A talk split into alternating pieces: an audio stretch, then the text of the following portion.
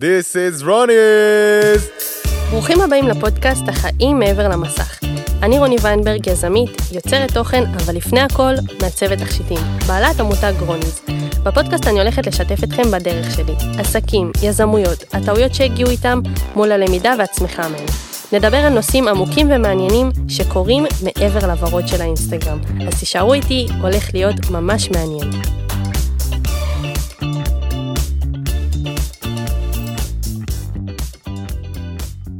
יש הבדל ענק מלשבת בחדר ולהכין צמידים, לבין להקים עסק עם סטודיו, עובדות, מהלכים עסקיים, ותאמינו לי, הרשימה עוד ארוכה. אז החלטתי לשתף בכמה מהתובנות שלי עד כה בדרך, ואני פשוט אתחיל. אני חושבת שאפשר לקחת את זה לכל התחומים, בלי קשר לתכשיטים, אבל עד כה זו הדרך שלי כרוניז, אז יאללה, בואו נתחיל. אז הדבר הראשון זה שבאמת כל אחת יכולה ללכת לחנות יצירה, לקנות חרוזים, לפרסם באינסטגרם. ואני אסביר. בתקופת הקורונה, קצת אחרי, יצא הרבה פעמים שיצא לי לדבר עם כל מיני מתעניינות באינסטגרם שרצו לקנות תכשיטים, ובאמת כבר שהגענו לשלב הרכישה של התשלום, אמרו לי, תקשיבי, אבל איך אני יודעת שזה לא יקרה לי? איך אני יודעת שזה לא... שזה לא יתפרק לי, איך אני יודעת שזה לא ייהרס לי, כי פשוט קניתי עכשיו מאיזה מישהי באינסטגרם, ושהתחילה לעשות כזה בקורונה, והכל התפרק. אני חלילה לא מזלזלת, אבל בגלל שיש שם המון מידע, וכל אחד יכול לקחת מעט מידע ולעשות ממנו דבר מאוד גדול, זה לא סותר את העובדה שכדי להקים עסק של ממש, בסוף זה מונח על מקצועיות מסוימת. גם אני, בתחום התכשיטים, אין דבר כזה שאני אתחיל לרוץ על דבר שאני לא יודעת. כל דבר הלכתי ולמדתי, גם כשהייתי נערה, אימא שלי דאגה לקחת אותי לקורסים, כל דבר שרציתי לפתח את היסודות מהבסיס של הבסיס, כי בסוף זה מה שהופך מוצר ללהיות טוב. אז באמת, בעיניי, צריך בראש ובראשונה שהמוצר יהיה טוב. ובשביל זה צריך להיות מקצוענים, צריך ללמוד את התחום, לדעת את הדגשים, לפרטי פרטים, ולא פשוט לזרום עם זה, ויאללה, אהבתי את התכשיט שעשיתי, אז בוא נשווק אותו, כי מי יודע כמה זמן הוא יכול להחזיק. דבר שני, צריך להקריב, ולהקריב הרבה. אני למשל ויתרתי על טיול הגדול, החלטתי באמת שברגע שפתחתי את העסק זה היה כשעוד הייתי חיילת, ואמרתי, אוקיי, עכשיו אני אטוס, אני אעלם לחצי שנה, מה יהיה עם כל מה שבניתי עד עכשיו? ויתרתי על זה. ויתרתי באיזשהו שלב על אה, לצאת למסיבות כל חמישי ושישי בערב, כי אמרתי, אוקיי, אני מעדיפה לקחת את הזמן הזה, לישון כמו שצריך, לקום מוקדם ולהשקיע אותו בלפתח עוד את העסק שלי, שזה משהו שיקדם אותי. ובאמת, הרבה ויתורים שאני עושה עד היום, אני יכולה לומר שבאיזשהו מקום, יש דברים שבלי קשר גם ברמה האישית החלטתי להפסיק איתם, כמו למשל לצאת למסיבות, הרגשתי באיזשהו שלב שזה כבר לא בקטע שזה טוב או רע, פשוט לי זה פחות התאים. אה, גם לפני שעוד הייתי ככה בתוך העסק, אה, כבר די מיציתי את זה מהר, אבל פשוט יש הרבה ויתורים והקרבות, אם זה פחות אה, זמן פנוי לדברים שלי, והיו גם תקופות שהייתי עובדת שישי ומוצ"ש, וכל רגע פנוי, ומשקיעה באמת את כל הזמן שיש לי בשביל לקדם את עצמי. אז צריך להקריב הרבה מאוד, וצריך לקחת את זה בחשבון. דבר השלישי, שהוא גם מתקשר לזה, זה בעצם שצריך לצאת מאזור הנוחות. לשווק, להעלות פוסטים, לצאת אה, עם story ולעשות כל מיני דברים כאלה ואחרים, לא תמיד זה נוח, לא תמיד זה כיף לחשוף את עצמי בטיק טוק, לא תמיד זה כיף לעשות כל מיני סרטונים כאלה ואחרים. ברור שזה צריך גם להיות באזור שהוא מרגיש טוב, אבל עדיין, להקים עסק מצריך המון המון פעולות שלא תמיד הן נוחות, למשל ללכת לקורסים, ללמוד, להתפתח, לקום מוקדם, אני נניח בוחרת לקום מוקדם, כדי באמת להתחיל את היום מוקדם. דבר השלישי, זה בעצם מתקשר גם לדבר הקודם שלנו, של להקריב, בעצם אומר לצאת מאזור הנוחות. אני חושבת שאם הייתי נשארת במקום הנוח שלי, להכין צמידים בחדר עם עצמי, בשעות לא שעות, הייתי לפעמים יושבת להכין צמידים גם בשלוש בלילה, והיה לי נוח, אבל כשהחלטתי לקום, לקחת משרד, להתחיל לשווק, לשווק זה לא תמיד נוח, להעלות טיק טוקים ולצלם ולשים את עצמי בפרונט.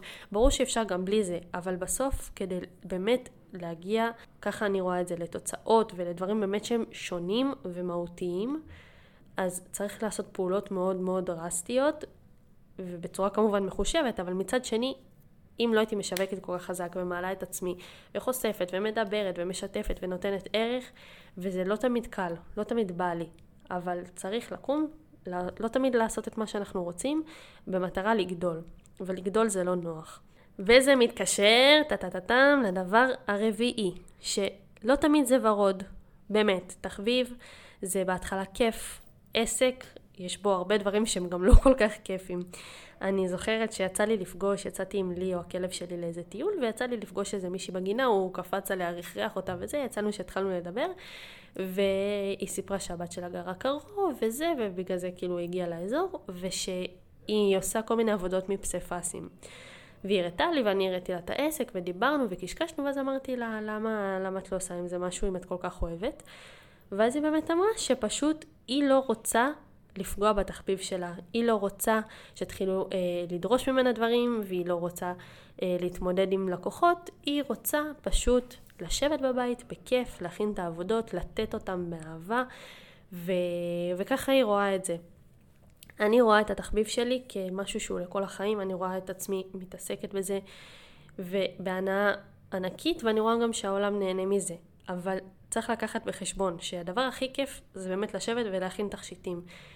אני כמעט ולא יושבת במכינת תכשיטים היום, אני מתעסקת בהמון דברים אחרים, בפיתוח, בשיווק, בתוכניות עסקיות, באין סוף דברים שהם פחות כיפים. שוב, אני מאוד נהנית מהם, אבל אני בהתחלה התחלתי את העסק כי אהבתי להכין את התכשיטים.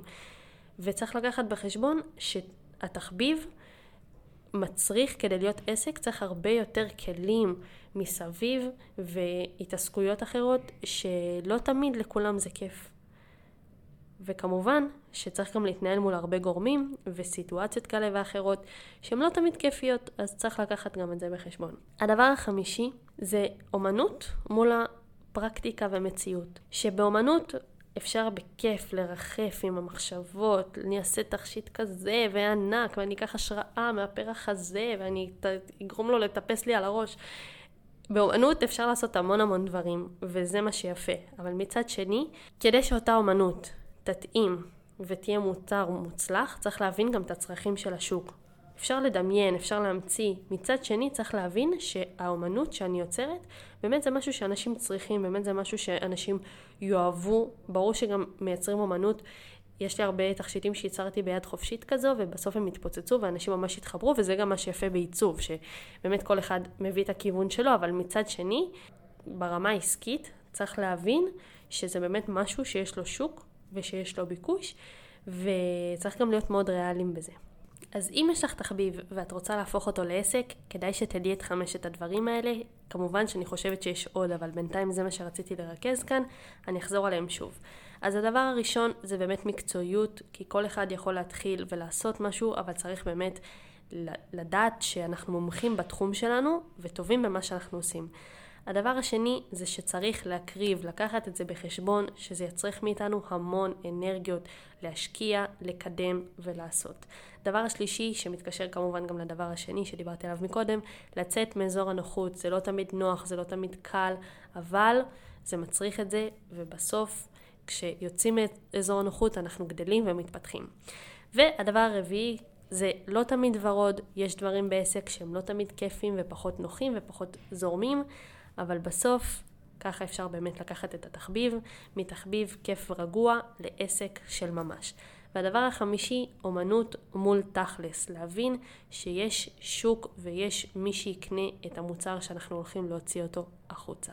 אז אלו חמשת התובנות שלי מתחביב למותג, ואני חושבת שבאמת אני נהנית מאוד מהתחביב שלי, בסוף זה לא רק תחביב, כי בחרתי להעמיק, ללמוד, וכל הזמן אני ממשיכה להתפתח בתחום, אבל באמת לא הייתי מצליחה להפוך את התחביב שלי לעסק ולמותג, אם לא הייתי עושה את הפעולות האלה, אם לא הייתי לומדת את זה עד הסוף. כמובן שאין סוף, אבל את היסודות לבסיס של הבסיס, להיכנס עמוק, לדעת בדיוק מה אני מוכרת, מה אני מייצרת, איך אני עושה את זה הכי טוב שיש, וכל הזמן להשתפר ולהשתפר. זה לא נגמר בלהכין צמיד שאהבתי ו... ככה הרגיש לי לנכון. יש הרבה דברים מעבר, ועסק שהוא רק תחביב, זה לא מספיק. שתפו אותי מה דעתכן, וניפגש בפרק הבא. איך היה? מקווה שנהניתם מהפרק. שתפו אותי באינסטגרם, חשוב לי לשמוע את הדעות הכנות שלכם. ניפגש בפרק הבא. עד אז, תהנו מהחיים שמעבר למסך. שלכם, רוניז. ואם ממש אהבתם, אשמח שתדרגו את הפודקאסט הזה בחמישה כוכבים. תשלחו לנו לאינסטגרם ותקבלו קוד הנחה לרכישה הקרובה שלכם באתר. תהנו.